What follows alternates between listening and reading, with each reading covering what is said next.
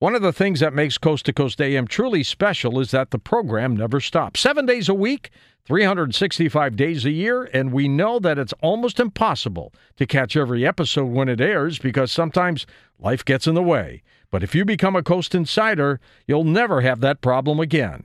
You can listen to last night's show and any program from the past five years of Coast to Coast, anytime, anywhere you want. Never miss a program again by heading over to coasttocoastam.com and signing up to become a Coast Insider. Now, here's a highlight from Coast to Coast AM on iHeartRadio. You have uh, perused the Bible like no one else, and you keep looking for new facts and information, and you keep finding them. How do you keep finding them? You know, George, that's the craziest thing. I've read the Bible through cover to cover probably at least a hundred times, probably more. I have, you know, some hundred thousand hours of study in the Bible, but there's just something about it, George. Every time you read it, you seem to find something else or notice something else, especially as you get a little more adept at the original languages. And I think as you get a little more adept and a little more mature in being able to not only just read the the black and white, if you will, but to be able to pick up on spiritual nuances and to let the you know the many people believe the Bible is a living document that it has uh, you know life and vibrance in it. And after reading it so many times and finding new things almost each and every time, I would have to agree that it is a supernatural book. I take a lot of heed of being somebody that hates the Bible, and that's not true at all. I mean, I'm probably to the place where I'm thinking it's maybe 75% man made, 25% divine. But I'll tell you what, George, back when I believed 100% of it, I didn't have the strength of faith and the belief in the divine that I do today mm-hmm. you know, after all of this study.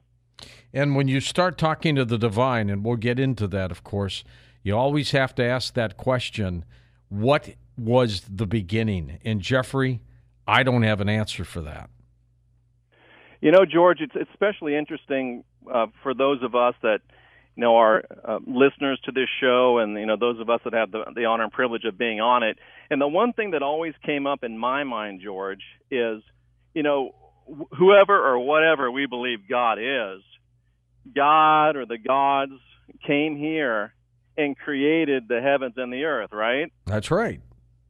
And the question that's always popped up in my mind, George, is if they came here to create this place, where did they come from? That's right.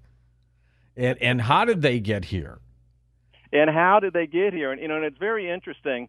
Um, in the in the Old Testament, there's actually seven uh, places outside of Earth that are mentioned. Uh, a couple of planets and five star systems. And what I found very interesting was that there's a lot of tradition that teaches that there are seven Elohim or seven gods of creation.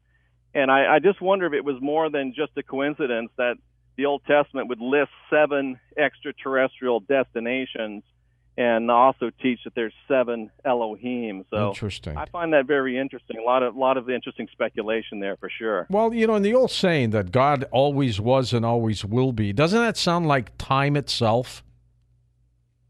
You know, that's a great point, and I've actually was talking with my son about that over the past six months or so. That you know, does God stand outside of time? Is God time?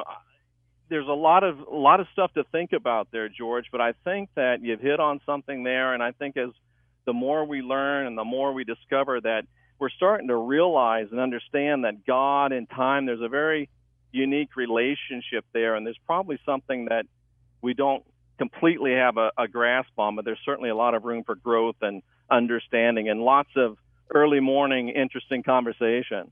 Jeffrey Daugherty, our special guest. One of his books, by the way, Final Message of the Last Apostle Alien Agenda in the New Testament. And we're going to be deciphering Genesis based on Jeffrey's interpretation and go through that. And of course, in our final hour, we flip the switch and open up the phone lines to give you an opportunity to talk with him. And his website is his name, which is linked up at coasttocoastam.com.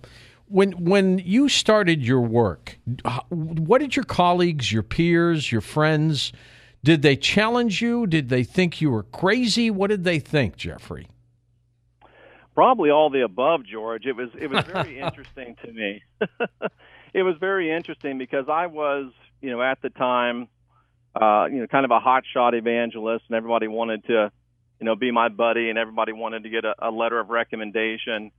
And then, uh, you know, my wife decided she didn't want to be married anymore, and in my denomination, uh, you had to step down for three years, and all of a sudden, I went from being, you know, one of the great guys to, you know, being, you know, pretty much analogous to a leper. And yeah, yeah. You, know, you find out in times like that who your friends really are, and most of the people, you know, ran like roaches when you turn on a light. And there were two men, and you know, they're still pastors today. One's named Tom O'Haver. He's a pastor in Washington State, and Brian Larson's a pastor in Spokane, Washington. If you ever need help and you're in those areas, those are two guys that even though we don't agree with anything much anymore, those are two men of God that will be there to help you. And I, you know, we're still friends today, but most people shunned me and uh, really uh, turned turned me. The, and they gave me when you get when you come into church, they call it the right hand of fellowship, George.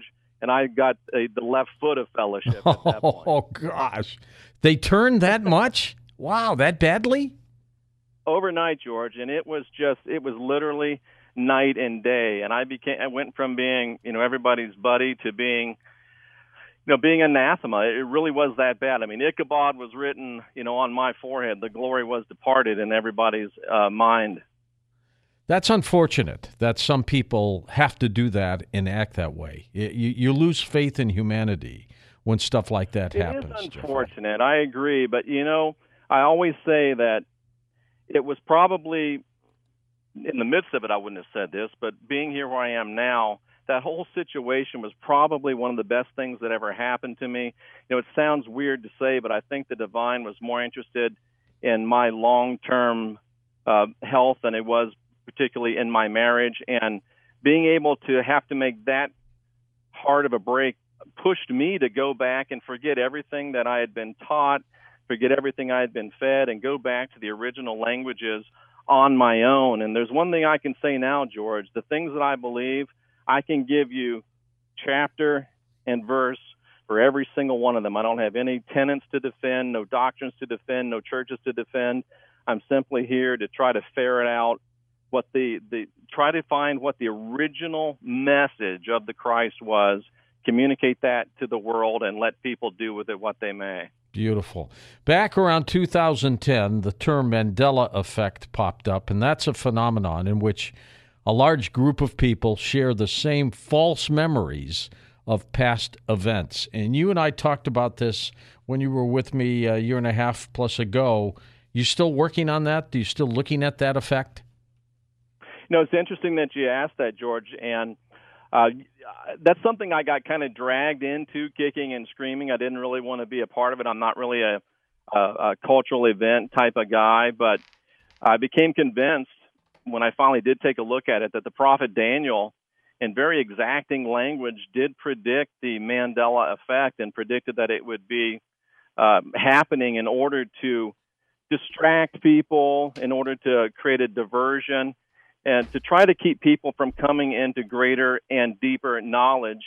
And interesting that you asked, because again, with my with my YouTube channel, lots of subscribers, and it's so great because they send you a lot of good information and ask a lot of great questions. And just um, wasn't even an, um, over a week ago that I received some, what to me was very startling information relating to uh, the Mandela effect. Did you want me to share that real quick? Yeah, please. And also tell us how people can see you on YouTube. All you do is just uh, go on and look up Jeff Daugherty Show on YouTube, or just put in Jeff Daugherty, or put in Christian Whistleblower on YouTube, and it'll pop right up. Uh, we're fortunate to have a pretty good group there. So, and let me spell your last name for everybody, Jeffrey. It's D A U G H E R T Y. It's no, not an O. D A U G H E R T Y. Go ahead, Jeff. Absolutely, and it was hard enough to spell until that singer Daughtry came along and really messed things up. That's right. That's right. But the but I, I got, go ahead. I'm sorry. Go ahead. No, no. Go ahead. I got some very interesting information, and of course, I believe, as we talked about in the last show, that Daniel identified the being that uh, we call the Lord as being the person that's perpetrating uh, the Mandela effect, at least in, in Daniel's view. And so I try to focus, you know, my dealings with the Mandela effect around things that would be affecting that. And somebody sent me some pictures, and if it couldn't get any more strange, George, one of the main pictures of this particular statue is a picture with Lady Diana or Princess Diana in it. So if it can't be strange enough, now we have to bring uh, Princess Diana in as well. But the Christ the Redeemer statue in Brazil.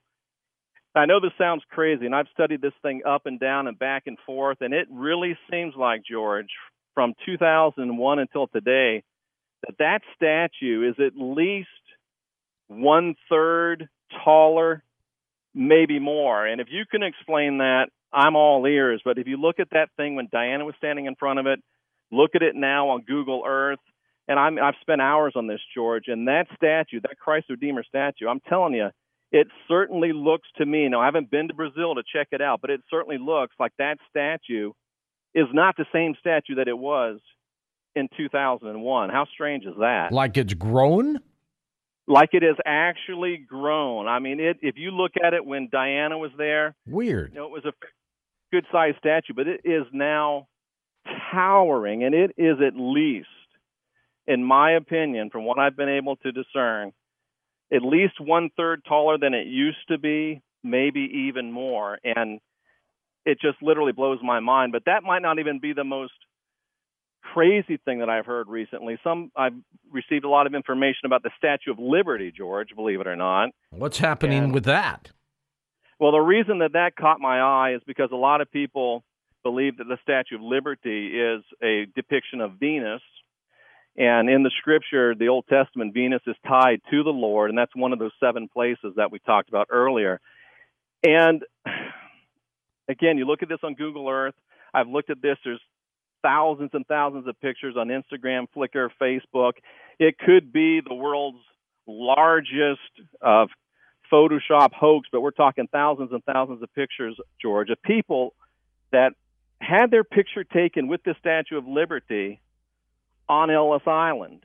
But of course, today, in our reality, the Statue of Liberty is not on Ellis Island, it's on Liberty Island. But George, there are thousands and thousands of pictures of people standing on Ellis Island, right by this place. It looks like there should be a statue there saying, you know, their captions are, I'm posing with the Statue of Liberty, me and the Statue of Liberty. And George, it's them and nothing. It's nothing but open water. And I don't think it was ever moved, at least from there to there.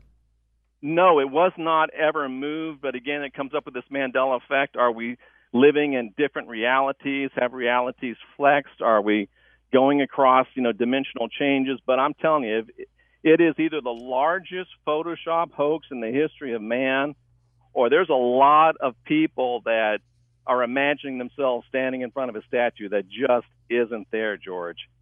Amazing stuff. Listen to more Coast to Coast AM every weeknight at 1 a.m. Eastern and go to coasttocoastam.com for more.